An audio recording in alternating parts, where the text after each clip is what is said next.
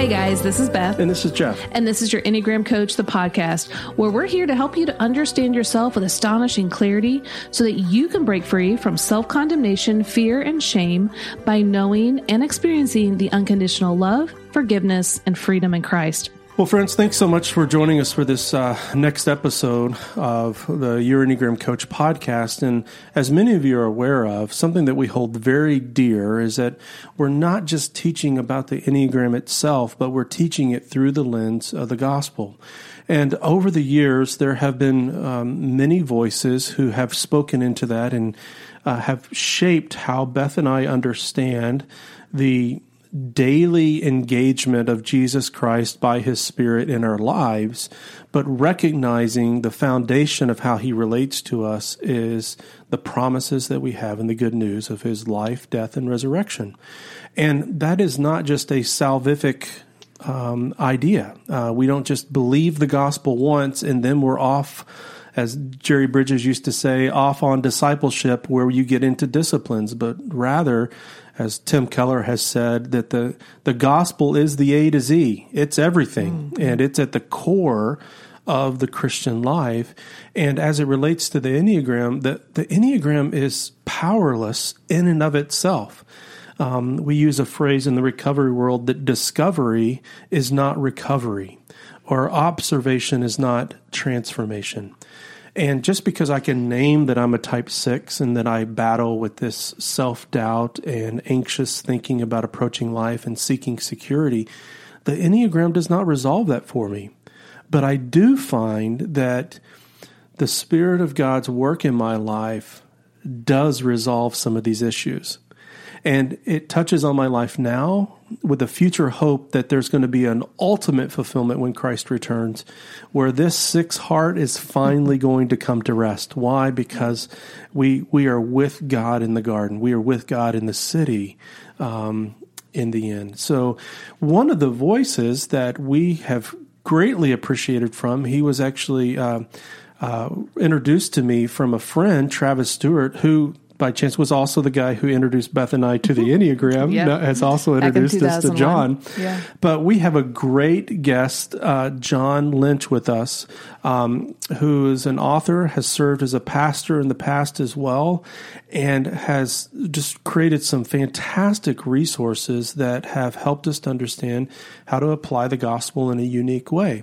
And one of the things that we'd like to discuss uh, with John today is um, one of the books that I had read a few years ago and then picked up again recently after Travis had mentioned it to me again was uh, his book On My Worst Day, which are uh, it's pretty much it's autobiographical but with God intervening. And and I'm not, we'll have to ask John about what he feels like writing on behalf of God. I'm sure that's a privilege uh, that not many of us enjoy. But um, but I will say I was so intrigued by it as an example of what it means, a model for how we can apply the gospel to our particular style of relating to the world through the lens of our Enneagram yeah. type. So, John, thank you so much uh, for joining us. Uh, we are so delighted to have you with us. So, tell us a little bit about yourself, what you do, your platform, as well as your family. Yeah, yeah. Thank you, guys. What a privilege I, uh, to get to see you and talk with you. I've listened to enough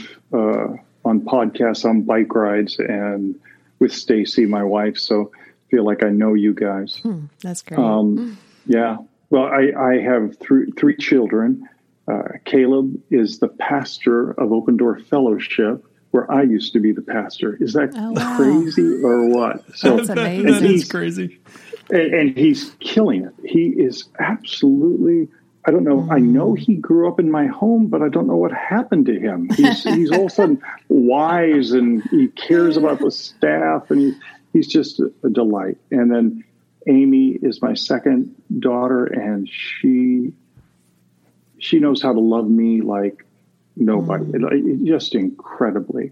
And she's a over on the west side of town. So two of our three kids are here, and they're both married. And then my third is a, a Carly, and she's out in Santa Clara University as the diversity pastor at a mm. Catholic mm. university.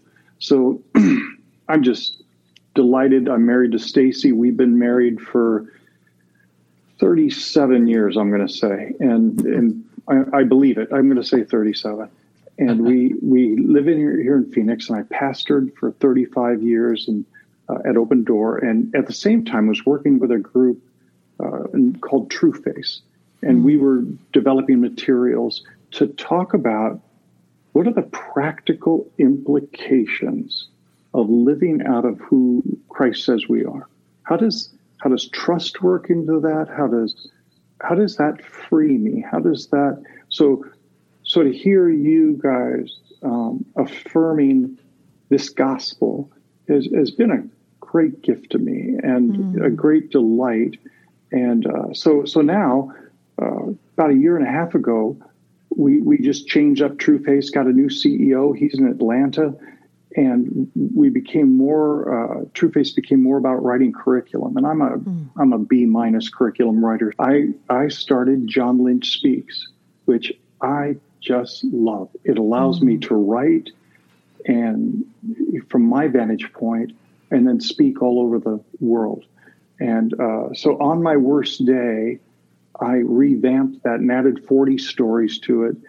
And it really is, uh, you, you said it well, an autobiographical timeline of my life imagining what Jesus might have been saying all along, even when I was mm-hmm. young, even when I was fighting him, when I resented the thought of his name, all the way to now, to where mm. I cherish him with all my heart. And I mm, know yeah, his yeah. love for me. So it's been a beautiful journey. I came late to Jesus, about 27 years old, from a Mensa atheist family. So okay. it, it, mm-hmm. it, has been an, uh, an amazing ride to believe how in the world did I get here? So thanks for yeah. asking that, you guys. Oh, that's awesome. Well, we're so delighted that you decided to join us. And uh, before we get in, we also want to say uh, welcome uh, Adam Breckenridge, uh, the YEC Director of Coaching. Adam, welcome. Uh, so glad you get to join us. You know, the audience has been hearing from you throughout the summer as you're onboarding with the team, and you've been such a gift to us. So uh, thanks for joining us today. Oh, yeah. Thank you so much for having me. John, it's great to meet you, too. Just love, love being on this with you. Thank you, Adam. You know, Adam, as it relates to the idea of the gospel being applied to our Enneagram types, you've been using uh, this in pastoral counseling. You know, how have you found a Christ centered approach to the Enneagram so much more powerful than just the Enneagram by itself? Yeah, so you're right. You know, I've been using the Enneagram as a tool for spiritual formation, uh, counseling, care, preaching, teaching, all that for um, several years now. And uh, where I have found it to be, I mean, just a profound difference in using the Enneagram without the gospel. I can imagine using the Enneagram without the power of the gospel because the Enneagram right. is showing, showing I feel pretty bad about myself, you know? Yeah, it's, revealing everything. Oh, man. You know, they, they talk about the, uh, in theology proper, the three uses of the law. You know, one is to uh, restrain sin, the other one is to um, give a direction for what holiness looks like, and the third one is it reveals our need for Jesus. Mm-hmm. Um, I mean, it, it, it, in the Enneagram, in some way, Beth calls it a non-judgmental friend, but I I don't like friends like that. just tell me what's wrong with me. it just says it. I mean, of course, it reveals you know, when we're healthy and aligned with the gospel. But naturally, we kind of gravitate towards the misaligned, less healthy aspects. And so it's, and then, and then, okay, so I see the healthy aspects even, even when I just see it, like, how am I supposed to get there? You know, we've all tried right. to become better, but without the work of the gospel in our lives, without the work of the Holy Spirit, it's not going to happen. So then we keep faltering and failing and et cetera, et cetera. And man, it can be so depressing oh. without oh. the truth of the gospel. We'll be back after a quick break. Moms, it's here. Registration is open for Enneagram for Moms cohort. Yes, from May 6th to May 13th, you can grab your spot to be in one of the cohorts with moms of the same Enneagram type. Plus, with a certified Enneagram coach leading the way.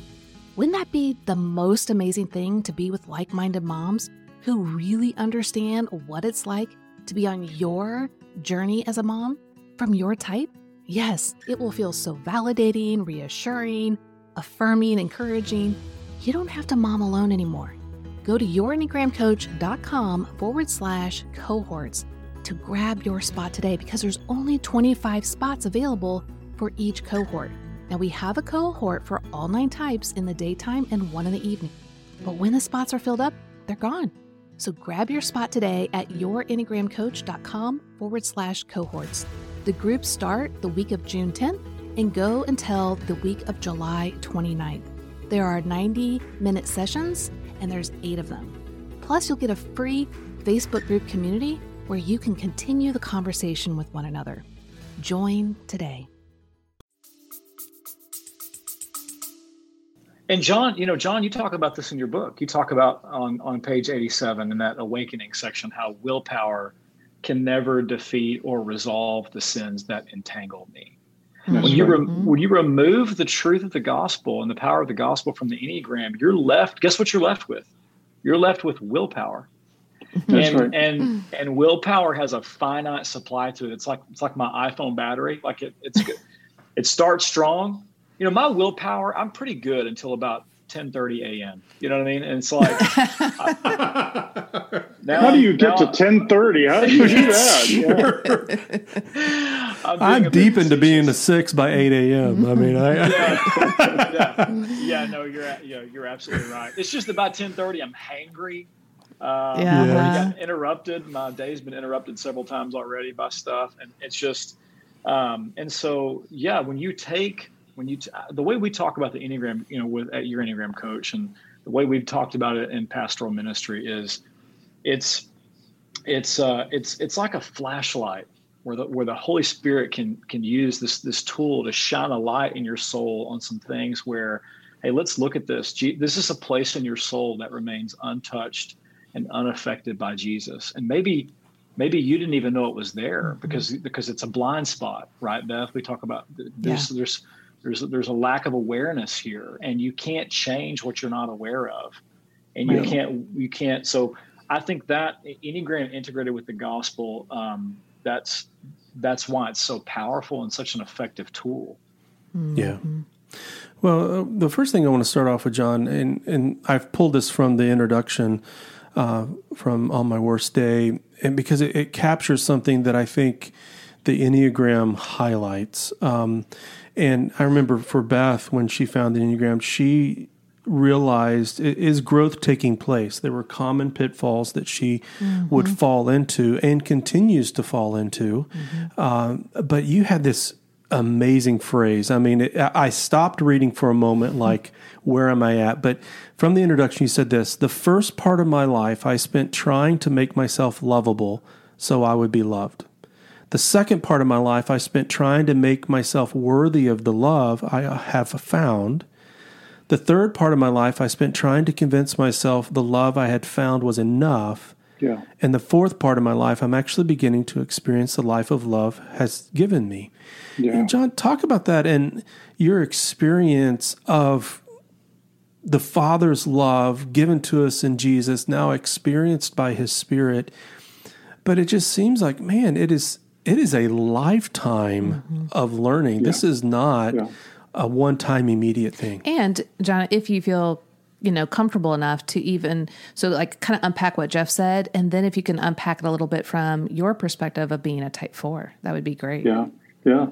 Well, as a type four, I, I, I, I was thinking about my my core fears, my core desires, my core weaknesses, my core longings, and and early on, I everything was about performing to get your love, and uh, so so I I strived to be unique, and I lived in the dread that I wasn't enough or I was too much.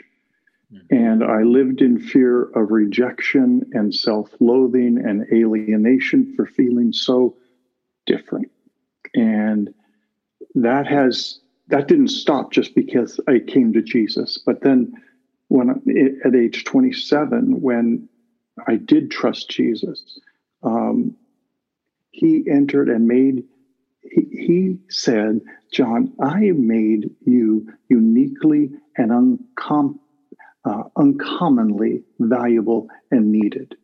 That, that I was unique, that I was enough, that he chose me to be here at this time on this planet. Because he said, There's some people that you are going to uniquely be able to love and protect, and they're going to be able to love and protect you. So he chose this personality for me. And then and then for this four, he just loved me just because. And he didn't love me more when I succeeded. And uh, he didn't love me because of my talents or my gifts. And he didn't love me less when I failed. And then I discovered that um, he, he didn't just like me, he did this astonishing. And I didn't know this at first. Honestly, I went to seminary. I never put it together. I went to a great seminary. But Christ in me, Jesus Christ in me. Wow. The fact that when I put my hope in him, in that moment, I became a new creature mm. who has has the very life of Jesus uh, I'm fused with him. I can't tell where he starts off and I lead uh, lead up, and that to depend upon that reality of not the old bad John. That guy's gone. I still have tastes. I still like blue. I still like Volkswagens. I still like pie, but all those things are still there. But I have a brand new wiring system, mm-hmm. and and that is changing the voice in my head. Mm. That voice that used to say, Well, well, well, funny boy. Yeah, that was a nice message today. You really had them, didn't you? Oh, boy, that was great. Yes. Hey, yeah. you know the only person that didn't get taken in? Me. And I'm on to you, and I'm going to, I'm to expose you. I'm going to out you. And I, that's the voice I'd hear after I preach. Wow. For maybe the first three years of my ministry at, at Open Door and I, would preach with all the confidence of Jesus, to, but I didn't believe it. I, I mm-hmm. thought God was disappointed with me, disgusted with me, and that I hadn't changed enough in a certain time.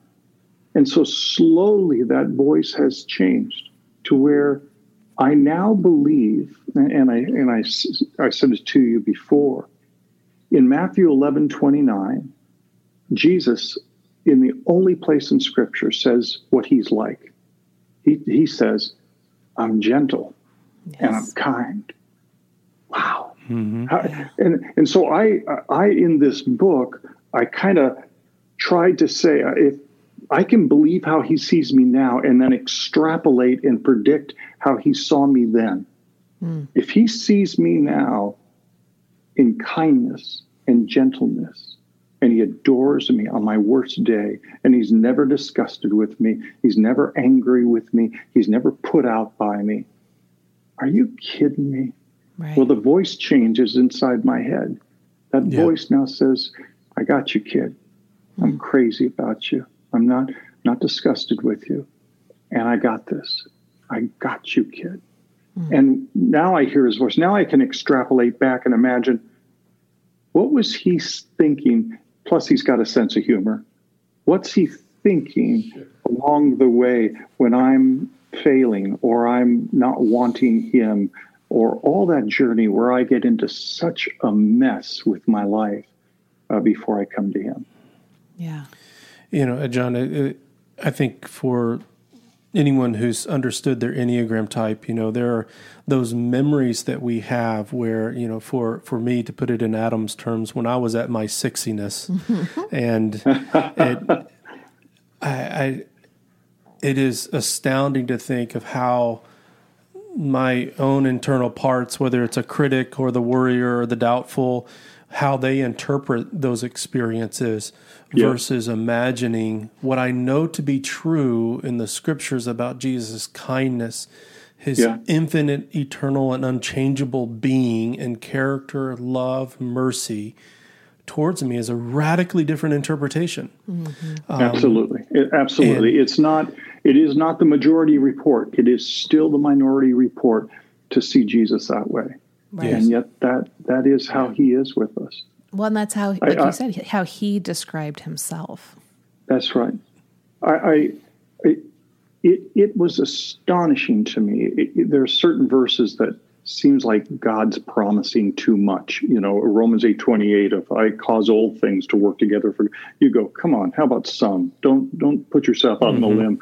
And this is another one like that in in Galatians where he says, Paul says, I and he's he's astonished that he believes this, but I've been crucified with Christ. Mm-hmm. And and it's no longer the old me that lives, but Christ lives in me. And the life that I now live, I live by faith, not by striving, not by trying, not by bluffing, not by putting my best foot forward, not by uh, moralism, not by presenting myself enough, but by trusting who He says I am, trusting on my worst day, by trusting who He says He is, and resting in that. And that's mm-hmm. that is astonishing that that's mm-hmm. all he asks. He says, so many people are teaching you got to love Jesus enough. Boy, you got to love Jesus enough. And I think Jesus is saying, hey, um, you know what? Thank you. Thank you. Tip of the hat. Really appreciate it. But would you let me love you? Mm-hmm. That's yeah. that's what I that's what I'm after. I, right. I know you're working hard at trying to love me and don't think I haven't noticed. It's very nice. But I want you to receive my love. Right. That's that that changes everything to be able to receive his love. Um, as you know, we kind of like narrow in just on that subject with the um, the enneagram for each of the types. For me, yeah. focusing in on the core longing is yes. so important because Yes. It's as if there's this part of us that has been holding on to a desire, believing that something or someone on earth can right. give it to us enough that we'll finally arrive, we'll finally be satisfied, we'll finally have all that we've longed for. And that's like Jeremiah 2:13, we have turned away yeah. from the spring of living water and we've dug these cisterns, broken cisterns or wells or vases that cannot hold water. And yet we keep trying, we keep trying, and we keep yes, digging. Yes. And yet, if we would just turn to Jesus Christ, He is that spring. He is the one that satisfies. It's free, it's flowing, it's fresh, it's always there. And when I think about each of the types and what you were saying, is we all strive in our own way. The ones are striving to be right. The twos are striving to be nurturing. The threes are striving to be successful. The fours are striving to be unique. The fives are striving to be knowledgeable. The sixes are striving to be faithful. The sevens yeah. are striving to be adventurous or enthusiastic, reframing. The eights to be protective and to plow a path for others. And as nines are striving to bring peace and harmony. And yet, as we continue striving, and none of those things are in and of themselves bad. But if we're trying to do it in our own strength, our own willpower, those are the broken cisterns. And yet we keep trying and we're always going to be dissatisfied because it cannot provide. But if we will just turn to the one who provides, like you said, it changes the whole narrative in our Amen. mind, our heart, our whole being to go so like well for said. me, I long to hear my presence matters. There's no other way for anyone to ever say it to a complete form than what Jesus Christ did. He left his throne, was born yeah. in a stinky manger, lived a perfect life on earth where it's extremely hard. He was both God and man, went through all of that, was beaten, betrayed, uh, died, and then rose again, all to bring me back into relationship with him? Are you kidding me? Like, yeah, how, yeah. that, when I had that full understanding, and it was during a very dark season early in my 20s, it was like a, a weight was lifted, my eyes were open, my heart was free, you know, and I was able to move towards him in a whole new way. And each personality type has a core longing that they so desperately need to be satisfied. And yet he's already done it and continues to yes. do it in and through our life. As you describe those nine, those are beautiful statements. They're mm-hmm. beautiful, not just longings, they're how I've been created. And right. with, even within that number, he's uniquely working with wings and all along every mm-hmm. single. But then he makes it specific with my personality and my my voice and my experience and my family and whatever. If I can trust this Jesus and live out of who I am, for me, I I was always trying to prove by some talent, some skill. When I was young, I wanted to be like the big, like the Beatles, only bigger. You know, just I, I, yeah. what I imagined of greatness because I knew then that I would be okay, that I would mm-hmm. arrive, that I would be loved, I would be, and it was never enough, no matter what I did. Right, the other day right. we were watching the Friends reunion. Uh, Stacy and I, I'm not proud to admit that, don't, but don't I did. Spoil yeah, this. yeah. Don't, no, no, no. I, I, uh, but but in it, Stacy said, "John, would you like something like? I always thought you could have done some ensemble thing like that on TV." And and I said, "Honey, for the first time in my life, no, that no longer interests me. I mm. really am where I want to be, and I delight in it." And I, I went, who said those words? It mm. is it is a beautiful place for me as a four now to get to contribute in, in my gifting, in my drama, in my acting out, in my storytelling, and all those things. It's a beautiful gift, the way a four was designed, the way each of these numbers were designed. Once I've trusted the love of God and let Him love me, and I've received His love, and said, He's enough. He's the only one who's ever been enough. He's the mm. only one who loves me enough, who thinks about me enough, who's seen me down the road. He's the only one who's gone down the road and looks back at me and and, and smiles and says, uh, "You're going to like chapter 17. It's very nice." uh, Beth, you and John have both hit on this, but that passage in Galatians is where as as both of you were saying, he makes God's love. What I love about that passage is he makes God's love specific. Mm-hmm. So it gets us into what some theologians would talk about the doctrine of God's particular love. So yes. I don't know about you guys, but it's easy for me to talk about God's general love. Like for God's yeah. so God so loved the world. Yeah. Right. Just a, a, bunch of big blob mass of humanity. Yeah. Mm-hmm. Yeah. And so that's all that's all left brain knowledge. Oh, I sure I know God's I know the I know what God's loving as a fact. He's that, right. that's a fact that He loves. But it, but then Paul makes it experiential. You know, what is it? Was it Jonathan Edwards who talks about there's a difference between the, the man who knows that honey is sweet because he's read about it and he's been told.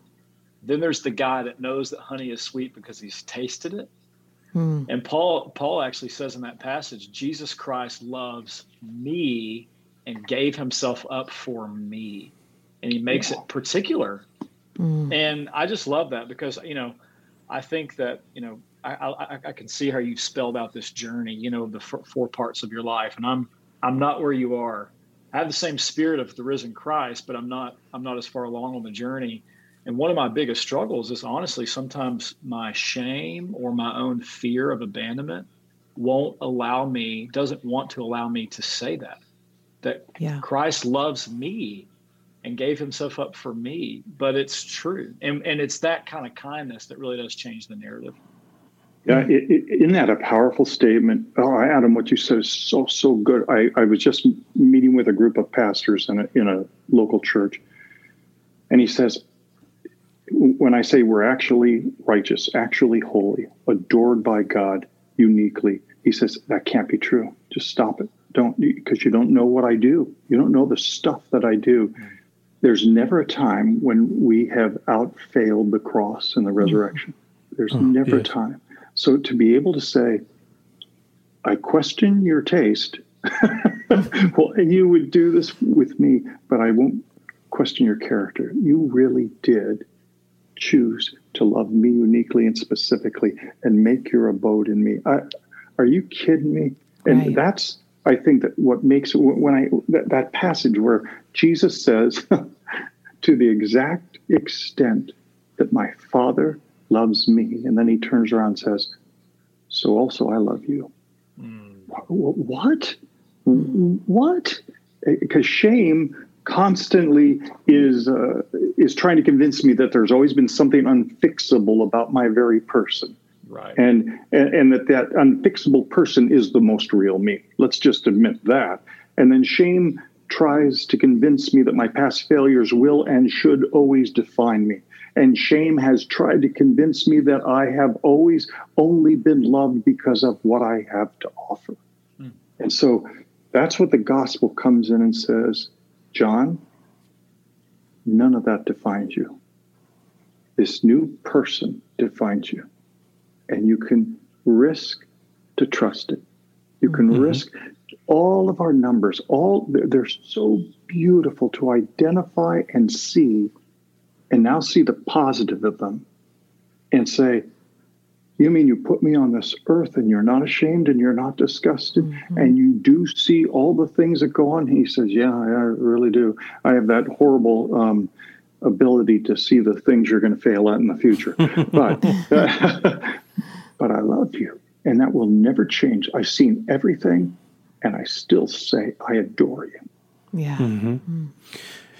Well, in, in speaking of shame, there was a, a, a, theme that I started to pick up that, I mean, I, I think it's true and particularly apl- applicable to each Enneagram type. And it's related to issues around shame and self contempt. Mm.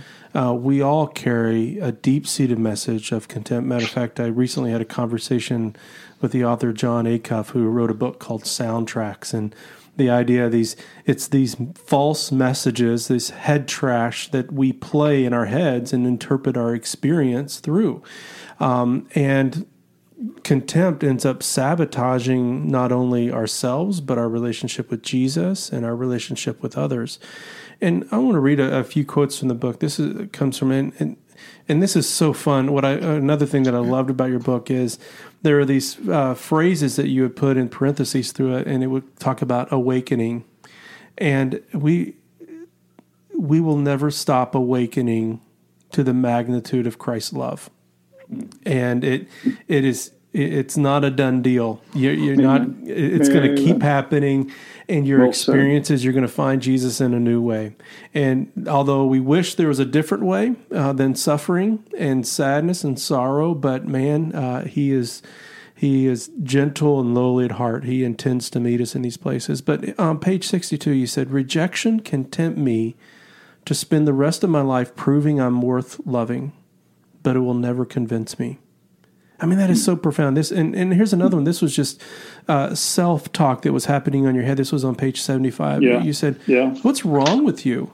Who I mean, you can even hear it how I'm reading it now because that, yeah. that's how I talk to myself mm-hmm. um, with that kind of tone. Uh, uh, who are you? What are you going to do now? It's the 13th, and you don't get any more money until the start of the month. How are you going to explain this back home? Why do you do this? Oh man. I mean, I don't think of a single Enneagram type who's like, why do I do this? Mm-hmm. matter of fact, you haven't found your type if you haven't said that about your type. Um, you, you wanting to be another number. And are That's you so sick? good. Mm-hmm. Uh, the last one here is on page 93. Of course, I, and this is Jesus speaking, I knew you screw this up.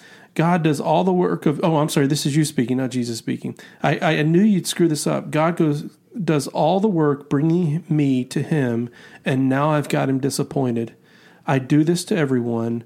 They all eventually leave. It's who I am. Damn question. See, now I'm swearing. so playful, but I mean, I mean that that is the kind of statement of a child of God playing in the presence of his father, of a yes. kind, yes. safe father um, yes. to be able to speak to these things. I mean, honestly, John, I mean, I it's almost like a contemporary book of Psalms. Oh. Um, as you write these different stories and then have these interpreted interpretations of it. But why don't you talk to us a little bit more about self contempt yeah. and shame? Yeah. I love that idea that it can. I I'll spend the rest of my life trying to prove I'm worthy of love, but my contempt and shame will never convince me. That's right. Mm. That's right. Um, boy, the stories that you're bringing up. One was when Arlene, my girlfriend, broke up with me. Uh, one of them was right here I was in seminary, and I was I was messing up, and it, it, it's what led me on that road to uh, self effort of of trying to find something because I felt like I disappointed him, and too many times, and now I was a Class B citizen, and it's like his arms were folded, and he my sin was between us, and he was shaking his head, saying, "Man, I had so much hope for this kid." Mm. But he has let me down so many times. And yes, he'll get to heaven, but there will be no patting on the armchair in his chair. Uh, so just get that clear. And I love him, but I don't like him. And, and that's mm-hmm. The thought that was there. That's what shame tries to do. And I don't know. I don't know a theologian who can tell me where it started. I know it started in the garden, but it gets exacerbated in my experiences. And shame says there is something uniquely, disgustingly, irreparably wrong with who you are. And mm-hmm. no matter what you do, it will never change. That's how powerful the language of self-loathing is. Mm-hmm. Now, now here we come in. This is so beautiful. Uh, I wrote the book because I, I wanted it to not be the language of um, of uh, a unique idiosyncrasy, but it's normative. This is the way we right. should get to talk with each other. Like we make this statement somewhere in one of our books, I think uh, Cafe, maybe. We make the statement all of us are awakening to the pain of realizing I can't control my world the way I thought I could, and I'm stuck with unresolved issues whose symptoms I'm trying to fix all by myself. And then we made the statement because it is God's gift through other Enneagram numbers to protect me. He says, What if there was a place in a relationship with someone you trusted who could speak from a different way? What if there was someone, what if there was a place so safe that the worst of me could be known? and I would discover that I would be loved more, not less, in the telling of it. Mm-hmm. Ooh, doggies. If that was what, what if that was true? That right. we could find some places where I where I could get out that language. I could say, I feel like this today. Uh, in fact, we even talk about in, in that uh, cycle of sin when you just can't seem to get out of it. And uh, you think, okay, I'm going to fight it. And then you give up on it and you give yourself permission, explicit permission. And then we try to fight it. Well, now you're trying to fight the actual sin that you've already given yourself permission to do. And the only thing that breaks that cycle, God makes you. The, the way I break the cycle is by telling to someone I trust, telling the sin that I'm intending to do so powerful, so mm-hmm. beautiful for us. And so, so this is a way God starts to use each of us in each of our numbers to find each other, to be able to be trusted, to get behind the wire. See, I have all these things that I think, but if nobody ever gets back there with me, they they become a permission system for me to fail. Uh, mm. One of one of them is um, God, I think uh, this sin is bigger than you and you can't handle mm-hmm. it. God, I think this sin is more pleasurable than you. Uh, God, um, I don't particularly think that you've taken care of me like you've taken care of yes. boom. And they are all just permission systems, self entitlement systems now that I I go into every situation with until Galatians 6 2, bear each other's burdens, mm-hmm. Until another person, maybe with another number that can come in in a different way than I can hear, until another person comes into my experience and says, I got you. And I and, and is so trusted that I actually will break the machinery and tell him, here's what I'm intending to do here's the wrong that I'm intending to do. And to not have that person throw you under the bus or lose your seat at the table. Oh, if we could have those. Mm-hmm. What? Uh, as I hear each week you guys processing these, I go, wait, that number could speak to me. I could trust such a person and in their strength, in their core longing, what they're about, they could speak into John Lynch. Right. Mm-hmm. You know, I think that's one of the things that we exper- we we observe happening whenever uh, couples are learning about the Enneagram together. They yes. actually see one another as for one another and have greater oh. levels of empathy oh. and compassion. Like, I didn't know that you struggled in that way or that you believed that kind of thought about yourself. Mm-hmm. And we're actually so drawn to one another. And it well, we, what we would show on stage is instead of it being a couple that is speaking in like face to face, like at one mm-hmm. another, it's as if we turn and we're shoulder to shoulder and we're facing life together because now yes. we understand one another and we're for one another moving forward. And it's that empathy, that compassionate understanding that heals. And it's the spurring one another on to love and good deeds and to bring the gospel to bear to one another from the language our spouse, our friend, our parent, our coworker needs to hear, not what necessarily we need to hear, but like you're saying, Adam, making it particular to how God created them. Yeah, I mean, I, I, I love the idea of, you know, what we've disliked about the popularity of the Enneagram is how it can be used in such a trivial way and be used to stereotype people and to put people in a box or and, to use it to harm. That's right. Yeah. Yeah. And yeah, as a weapon. Versus, yeah. I mean, this is this is, and, and, Beth and I have always felt this way about the Enneagram. Like you're dealing with, you've just revealed your soul, mm-hmm. but it you thought you were taking the Myers Briggs, but you come out with, oh man, my heart just Ouch. got got exposed. Yeah. Like right, that and yeah. both. Oh, okay, uh, someone understands me. I feel seen, yeah. and then there's also this hope of who I can become. Absolutely, uh, self contempt. This it, it, get it gets in the way of these things, and so I mean, even Beth and I recently. Um, were talking. She goes, "Do you, do you believe me to be this kind of person?" Oh, and so good. I, I, yeah. and it was a very vulnerable question because it, but it wasn't so much a statement that I hadn't said those things or proven that I love her and cherish her and believe great things about her, but it was really a self contemptuous thought yeah. of, I. I don't know if I believe this about myself, and I'm wondering if you agree with me or not. Mm-hmm. So good, and and she's she's asking, "Would you let me in?"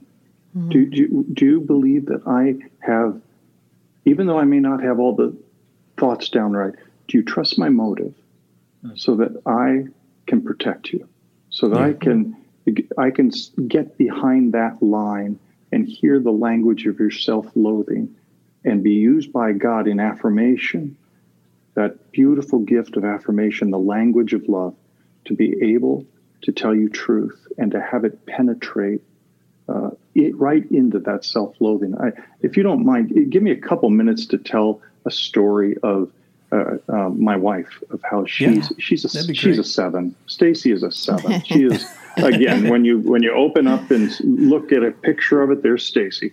She just one. Sevens were the first ones that I remember hearing the um, the language. Uh, I'm a seven with a seven wing. like, it, like they, they, took the market on that. Like we are with a seven, we all know this is a seven. Uh, so, yeah. so, so I I loved Stacy, but did not expect what she did for me one day. I was we had just finished the book The Cure, which is really an important book that we did, but but we were just at the eleventh hour, and we had a bunch of indifferent readers, uh, so that they could tell us the honest truth. You know, non-believers, believers, and they read it and said, "Okay, this is going on." So we sat down around as a staff and and read these five by sevens, and I'm taking notes on my computer.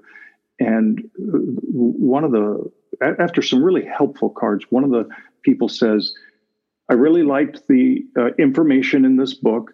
uh, what I didn't like was how it was written. It was terrible. The characters, the storyline. It was whoever did that part needs to go to writing school and then promise that he will never write again.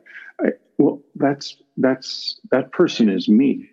I, I'm the one who did the, the stories, created the characters, uh, and and immediately shame just came over me in embarrassment and I, I, I, politely tried to get through the rest of the staff meeting and then i went to my office and i sat in there and self-loathing started oh you always do this. This is what you do. You ruin things. That's that's exactly what you do. Thank you so much. You're going to ruin trueface now. You're going to ruin you're going to put this book's going to be horrible. It's not going to be printable. It's just like back in sixth grade when you did and i'm going through this whole spooling up of my shame. And a phone call comes in and it's Stacy. And I pick it up, and she says, uh, "Hey, how you doing? Uh, just wanted to know when you're coming home for dinner." And I said, uh, "You know, uh, who? yeah." And she said, "You don't sound good." And I said, "No, no, I'm. You know, we're just taking. We're." and she said, "What's wrong?" Now, up to that moment, now how, how old am I? If I'm in my 40s. We'd been married for decades. I had never let Stacy in to the broken places of my heart. I just was afraid that she would agree with the assessment and want to go away. I just never let her. And that day, I think she had been earning trust for so long. And that day, for whatever reason, I said, Oh, honey, I got hurt. I really got hurt. This guy just attacked my writing and, and he said that I should never write again. And he said, and I feel like I'm going to ruin things. And she let me say it. And then, of course, she's Stacy. She's a seven. So she first said, Well, I always said you were a better speaker than a writer. Um, yeah, well, thank you. Excuse me. I'm going to go find a bridge. You know, um, she, and, but then, then wow. she said, she said, knowing this was her moment, she said, You know what? That guy just doesn't know who you are. He doesn't know that all these truths you've lived out with your family as well as anyone I know. Mm. And I've seen this book and I know what this book is going to do, and it's going to be a great gift to many. And she said, because she knows, she knows me, and she said, Now come home. And when you come home, um, I'll have the twinkle lights up in the backyard on the patio, and I'll have a glass of your favorite wine or non-alcoholic beverage, whichever you're comfortable with. And I will have the fire going and I'll have your favorite meal. And when you come to the door, I, I will kiss you like a rabbit on shore leave. Mm-hmm. And I did. I came home. I was shaky. I was freaked out. See, what happens, especially when a four gets embarrassed, somebody's going to get hurt. Because mm. I can only I can only take it so long, and then I, it can't be my fault again. I can't be wrong again. And so usually I'll take it out on Stacy or the kids or the elders meeting yes. or whatever. But on that day, I was shaky. Stacy did all those things. She kissed me like a rabbit on shore leave. We had the meal. We had twinkle lights, and um, in my fragileness, the only thing I want to say that was so beautiful, nobody got hurt. Mm-hmm. And in that sacred when God uses another to protect me, I, I, think it broke something in my historical line. Yeah. And now, mm-hmm. now I get to listen to people. I get to let them take me off uh, out of out of the spin and bring me home and and that was a seven who who really is just going i don't want to go down this road this is a lot of work this guy's a yeah. lot of work right now but be, because of her love even a seven could be that to me isn't that isn't yeah. that profound that's yeah. well i mean it, it speaks to one i the the vision of the sevens that the there's a stereotype that goes with sevens that they're the adventurers the peter pan types but the really wise and mature sevens bring that kind of energy to people suffering and they can sit with That's people so to bring life and joy uh, to That's profoundly so sorrowful situations. Yes. Um, but it, it, does speak significantly to the life, to the relationships that we have in knowing one another well, it gives it the Enneagram gives us an opportunity to love well. Yeah. Yes. Well, one, one thing I wanted to address before uh, our time is up is I, several years ago I went to a retreat at a place called Cheekwood. It's botanical gardens here in Nashville, and um, we had a morning of silence and solitude, and people were kind of walking around through all the beauty there. And then someone came back for the lunch period, and they said, "Hey, there's a uh, an art installment in this one house on the campus." and they began to explain what they were. And then that afternoon, everybody went and just sat in front of this art piece for Mm. two or three hours in silence. But it was, there were 100 of them, and they were called Bang Pots, B A N G Pots. And what the artist had done was he had gotten a firework and wrapped it in pottery clay and blew them up. And then when he would put them in the kiln, the uh-huh. firework and the clay mixed and created something uh-huh. beautiful. Huh. And I remember And coming yet- back that afternoon. And yet rugged, right? Like, Oh yeah, they were totally undone. I mean, it. You could tell something had happened, but there you couldn't be. You had to be mesmerized by the beauty of the layers of the different colors that came about. That no artist would be able to do that himself. And so, and we came back and was like, you know, we we think of God disrupting our lives, but how much, how committed He is to disrupting our lives to Yes. redeem us. Yes. And you, you speak about this in your book. I, I, I love this Yes. quote. This is on page 120. You said, At first, we don't experience grace as tender and comforting. It comes to destroy the old fortress. We don't experience love as fulfilling and desired. It comes to rip apart fear and unbelief. Once Yes. we see its unyielding demand, once we submit to its power at an all encompassing life, we become free. Freedom we have never even considered. In a moment, changes the entire playing field and fills our heart with dreams and pulsating life. I mean, just the story you told about hearing a comment from a reader, which, you know, in many ways, um, you know, you're you're not an author until you get the your first bad Amazon review. Like, oh, oh. Then, I then mean, I'm a it- great author. You know? but it, it does speak to the disruptive nature. I mean, there's, you know, the, the model for the Christian life is death and resurrection. We will face death. I mean, we, we will face disruptiveness. But I want you to talk a little bit, John, for a moment. And I'd love to hear your thoughts too, John, as you've worked with different Enneagram types. How is it that the, the grace of God is so disruptive and it's surprising to us, but remembering its restorative power? Yeah, yeah, it's a beautiful, beautiful question. Um, there's an interesting statement in what I think is Romans five through eight. To me, is how then shall we live? It just is. There's nothing like it in Scripture, and right smack dab in the middle of it is this verse, uh, Romans six fourteen, that says, "Sin will not be master over you, for you're no longer under law; you're under grace." What a beautiful statement. It, it talks about the power of grace. Now, it, we make the statement uh, grace is eminently safe, but it's never soft on sin. It is trying to get back past enemy lines to get to the very, very essence of what is breaking my heart, what's breaking the heart of my friends, what's making me unknowable, what's making me uh, walk with a limp grace will not stop I- until that is accomplished.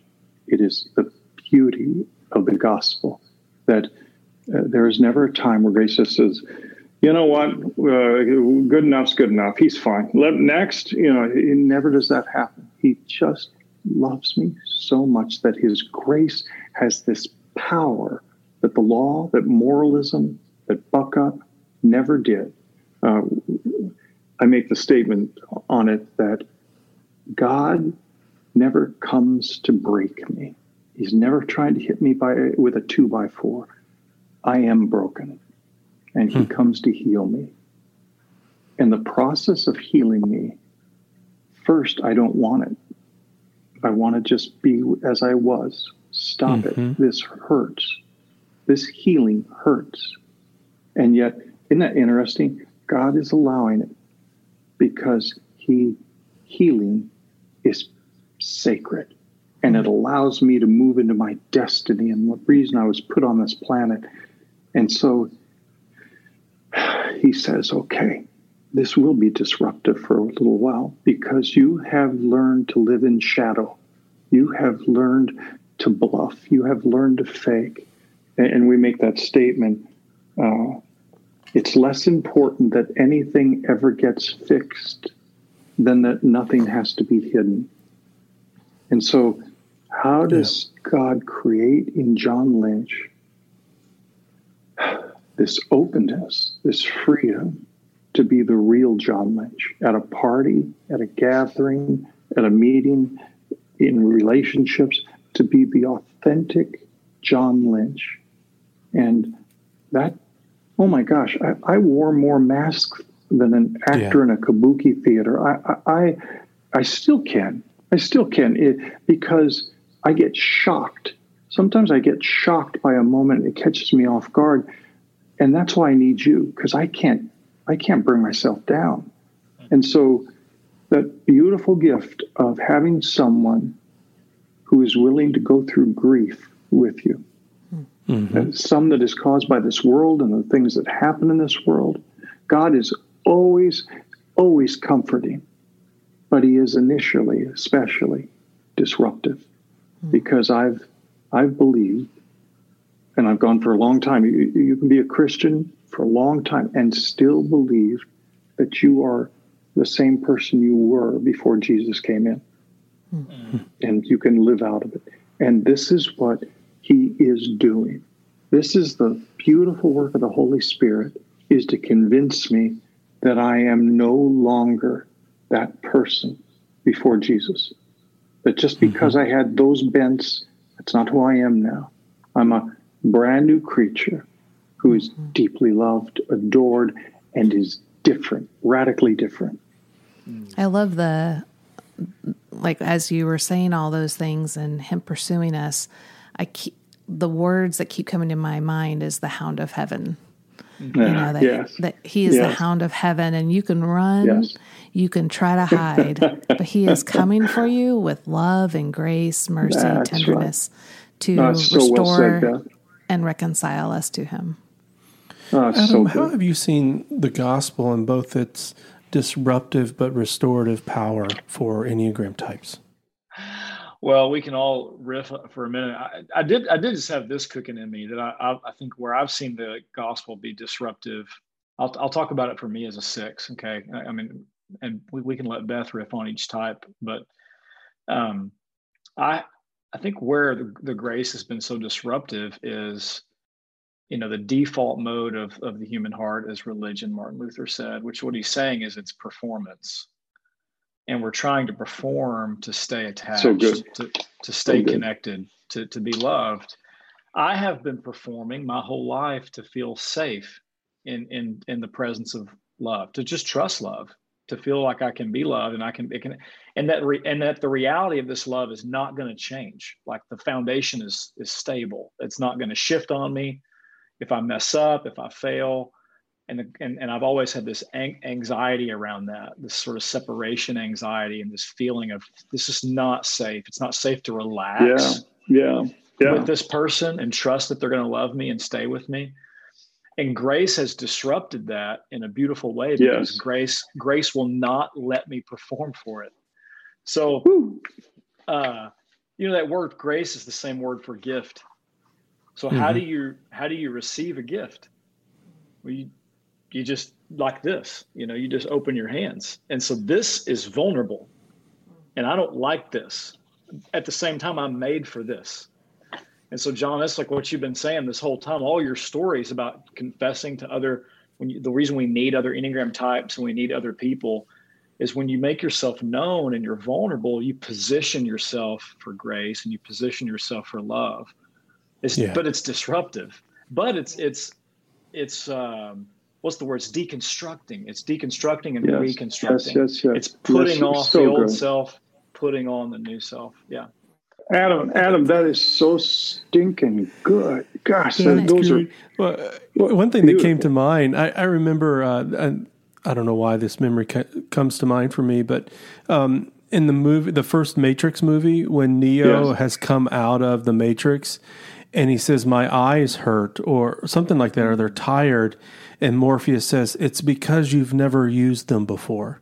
And oh. there is something about the Christian life that that is part of the experience that I've never allowed you to love this part of me before. And I'm uncomfortable with it. I don't know Yeah. what to do now That's right. because That's right. all the I, I developed all these strategies in the shadow in the darkness, mm-hmm. but now you've brought me into light, and and you're you're bringing into existence something I didn't even know existed inside of me. Well, I think this, you know, kind of wrap it up and to riff on all the types to give them like something to really think about moving forward is we all have like what you were saying, Jon Acuff would say soundtracks, false, or we other people call it fal- false messages, head trash, limiting beliefs. So we each have that, but then we have what Christ has done for us and what he says hmm. over us.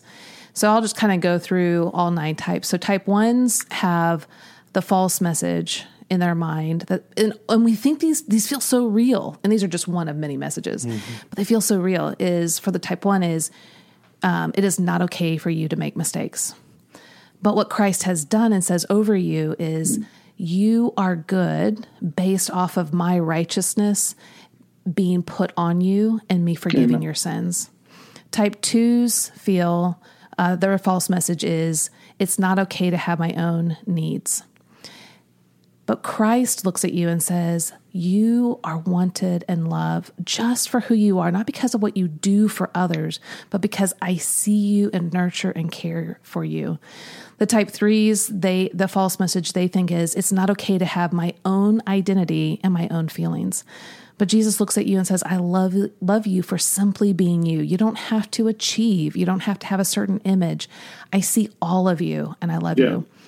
The type four, they think their false message is, I'm too much and I'm not enough. Yeah. But when Christ looks at the type four, he says, I see you and I love you for exactly who you are, special and unique. The type fives, they have the false message of it's not okay for me to be too comfortable in the world the way I feel I need to be comfortable. Basically, the world is constantly saying what you need is not okay.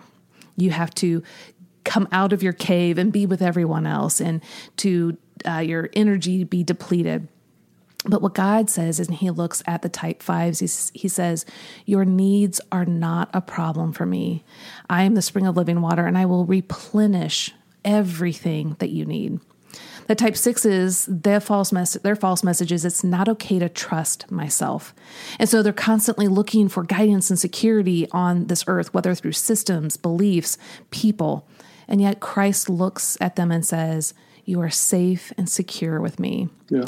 Yeah. Type sevens, their false message is um, it's not okay to depend on anyone for anything. They have they think that they have to satisfy themselves only by themselves because no one else will come through. But Jesus That's says That's to right. them, "I will care for you, and I have cared for you." Everything that they long for, the joy, the abundance, is through Him, that spring of living water. In the eights, the message, the false message that they have is it's not okay to trust anyone else.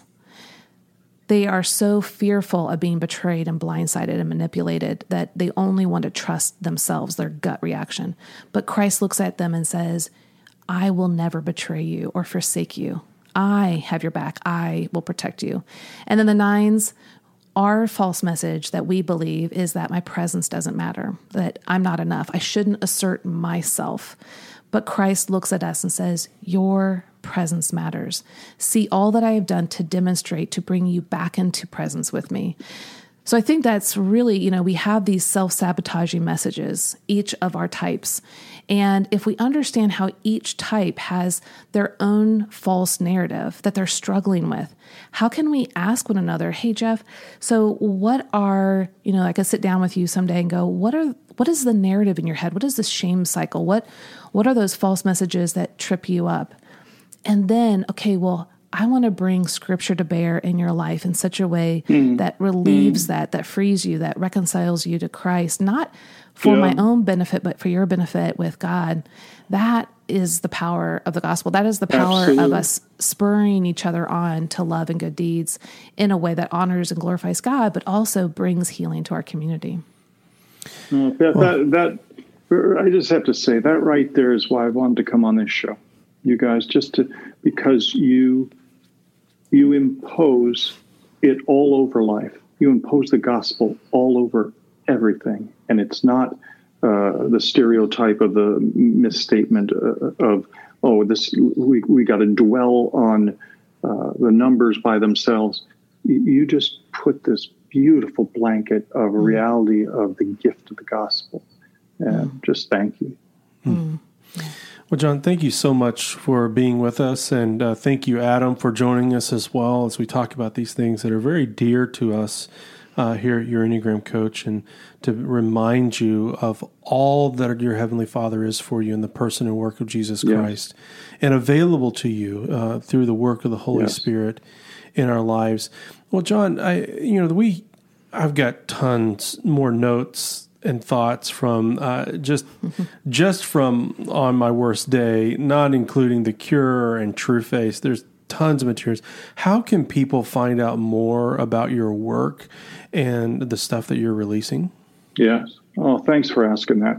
Uh, I am. If you go to johnlynchspeaks.com, you will come to my website, and on there are 30, 40 videos uh, five to seven minutes that you can use on different areas uh, of your life that, that I think you can look at it and a, and a uniquely uh, a six might say that's for me that's what i need to spend some time on i also have a ton of social bites where i kind of am unpacking these truths of our identity and grace um, so and, and, then of course on my worst day. Uh, to mm-hmm. be able to get that would be a, a great gift. And uh, the book, The Cure. I, I'm, I'm, I'm so pleased with how those have turned out, even though that, that guy ripped me apart today with his comments.